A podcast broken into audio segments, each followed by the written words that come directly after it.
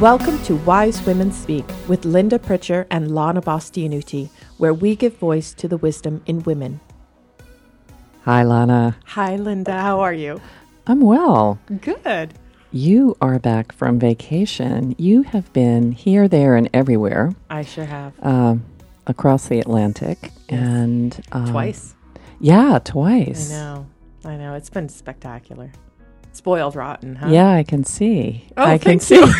Did all the jewels? yes. okay. Yeah, you did spend some time over there with Queenie. I know I did.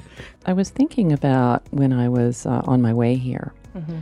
about how you've been out and traveling. I haven't seen you for a while, actually. And you've been dealing with the outside world a lot. Probably a lot of experiences are coming up for you as you're moving from here and there and different cultures. And so I was kind of curious about your experience there. And, and then I was remembering that you had written this blog post about the illusion of outside inside. Mm-hmm. And I thought it might be really nice for you to share that with people, and then you know we could um, we could talk about the illusion of outside and inside. Okay, that that's that's good. I'm just going to pull it up here. Okay, so the blog post is called The Illusion: How the Outside World Creates an Illusion for Our Inside World. Okay. There is a suspension bridge in Zhangjiajie, China, that is glass bottomed. Seriously. It is completely made of glass, transparent glass. Those who dare to walk its length soon discover that the illusion of danger created by the glass floor poses a particular challenge to their success in completing the journey. Some find themselves paralyzed with fear or inching along on their belly with eyes clenched. So entrenched are they in the illusion of their circumstances. And it is an illusion. We can see that clearly. And yet, for some, it is near impossible to see through this illusion because of the overwhelming visual sensory information that is fueling their fear. And that is key sensory information. We rely on our senses to, in essence, make sense of the world outside. Here's where it can get tricky, though. While the outside world, filled with its atoms and molecules and such, most definitely exists, we forget that it is through our senses that we gather information about our world in order to transfer it to our minds. It is within our minds, then, that the outside world is recreated, interpreted, and experienced through thought and feeling. In other words, the outside world does not directly inform us of what we think and feel about it. Information gathered by our senses is interpreted in our minds through our own particular lens of the world, presented to us as truth in the form of our thoughts and feelings. Have you ever noticed that no two people seem to experience the outside world in quite the same way? It's just not possible. No two people will have quite the same life experiences that help to inform their interpretation of the outside world through their senses. So it is with life circumstances as well. Our feelings cannot be directly attributed to our outside circumstances, since there is no direct connection and causation between circumstances and feelings. While it certainly looks like our circumstances causes our feelings, and we even use words to reinforce this notion. For example, I'm stressed because I have a lot of work, or I'm sad because we are moving. All of those are just an illusion. Circumstances are like the glass bottom floor.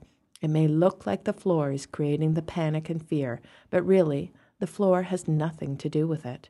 It is only and ever what goes on in the mind and heart that determines what a person thinks and feels about a glass bottom floor or anything else.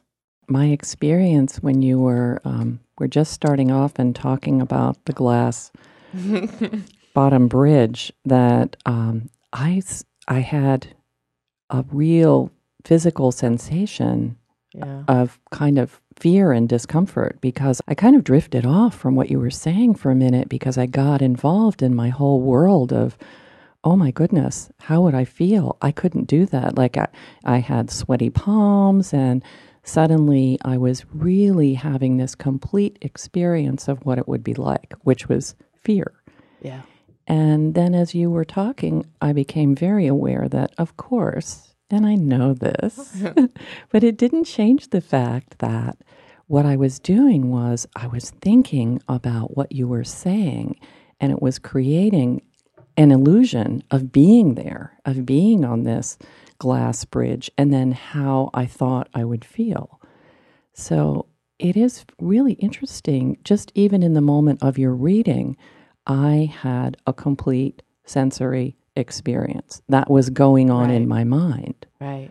That just points to the fact that the only thing we ever experience is what's going on in our minds. Because you weren't, in fact, on any bridge. No. you were sitting in the podcast. Well, I find kind of was in my head. Well, you were. Yeah, you were but yeah. totally. I mean, Yeah. you you disappeared from the present moment of us sitting here in a podcast studio. I did, You yeah. transported yourself like Spock um, onto a bridge, and it was very real because all of your senses then came to life and created that picture in your mind, and along with that picture came your thoughts about what that meant. And I had I had no real experience of the bridge. No, It wasn't. That really points to what you were saying. yeah. It's not the bridge. It's not. It's just like a dream, you know, when we have Yeah. these dreams and we wake up panicked or, you know, in a full sweat because we've created some imaginary world that's frightened us. Yeah. It's not real. When we wake up, we realize it's not real and that it can't touch us, but it feels and looks so real in the moment because we're experiencing all of it in our minds. How does this impact? Well, we know this from working with clients, mm-hmm. how this process Yeah. impacts how people experience the world, how they view their experience almost after they've had it. So I thought maybe we should talk a little bit more about that. When you realize that nothing outside of you has power over you, I think that shifts the, the playing field for you. Suddenly you no longer you can no longer be a victim to your circumstances, which is done innocently because you know we're we're constantly reinforced with, you know, such as the language I use, like she made me feel upset or I'm really mad because this happened none of none of the things outside of us can actually create those feelings it's it's all processed through our thought systems and what we're making things mean and when we realize that nothing can directly create a feeling within us except through our own thinking and what thinking we attach to and believe it's like suddenly you're free you're free to to create a space between what's happened or your circumstances and what you want to attach to in terms of thought. Yeah, I think that um, thinking for a moment about my experience of the glass, Can't let go, can you? it's a No, real I'm- one for you. I'm hanging on to that one. Literally. Yeah. I'm going to shift gears for a minute. Here. Yeah, go ahead. So years ago, especially because you one of your travels was in Italy, Yeah. um, it- occurred to me uh, that years ago I went up in a tower, one of the towers in San Gimignano, and they had this internal staircase that was um, all metal. And so you kept walking around and going up and going up. And, and my husband and I were going at kind of towards the end of the day. And I was so excited because it's so beautiful looking out over the valleys. And, um, and so we kept, kept going up. And I forgot that I was afraid of heights. So we looked out, enjoyed the view, and then it was time, and it was closing time too. And mm-hmm. there was no one up there but the two of us. And it was time to go down. And when I went down, I realized that I had, I suddenly looked down and then I saw where I'd come from. And then the panic ensued Wow. because, like the glass, I had another experience. I thought, oh, I'm afraid of heights. And now I'm looking down. And now I have to get down. Well, basically, I kind of um, went butt down most of the stairs, and the guard at the bottom. What a sight. I know. waited patiently. what was the difference? between when you went up Yeah. and then when you came down. You had two very different experiences. I did. On the way up, I was filled with excitement about what I was going to see. And I was having really um, excited, generous, open, um, anticipatory. Yeah, of- like and oh, I can't wait to see, to what's, see at the what's at top. Oh my goodness, yeah. this is so exciting! I'm in Italy. Like, yeah.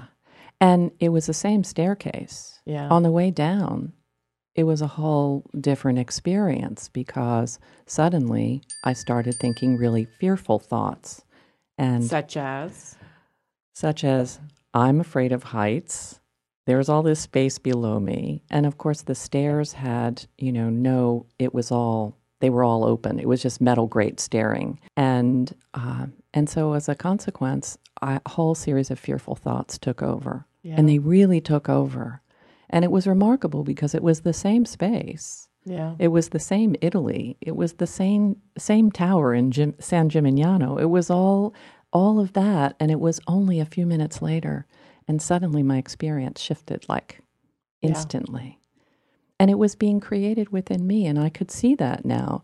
So I think if I did that again, yeah, I, I might have some fearful thoughts about that, but it would be a very different kind of experience. what would you say to yourself? Like once you recognize, oh my gosh, you know, I'm only feeling what I'm thinking in this moment, and I'm I'm panicked right now. Yeah. What would you do? Like, I would, I'd realize, as I have quite often now, especially when I come up against come up against something that looks like that to me, is that I realize I'm the thinker, mm. and that in that is a marvelous kind of choice to think one thing or just to see that I'm going to be okay no matter what. Whatever thoughts I have are flowing through me, and they might be panicky thoughts at this moment, or they might be worrisome thoughts, but they're really nothing more than that.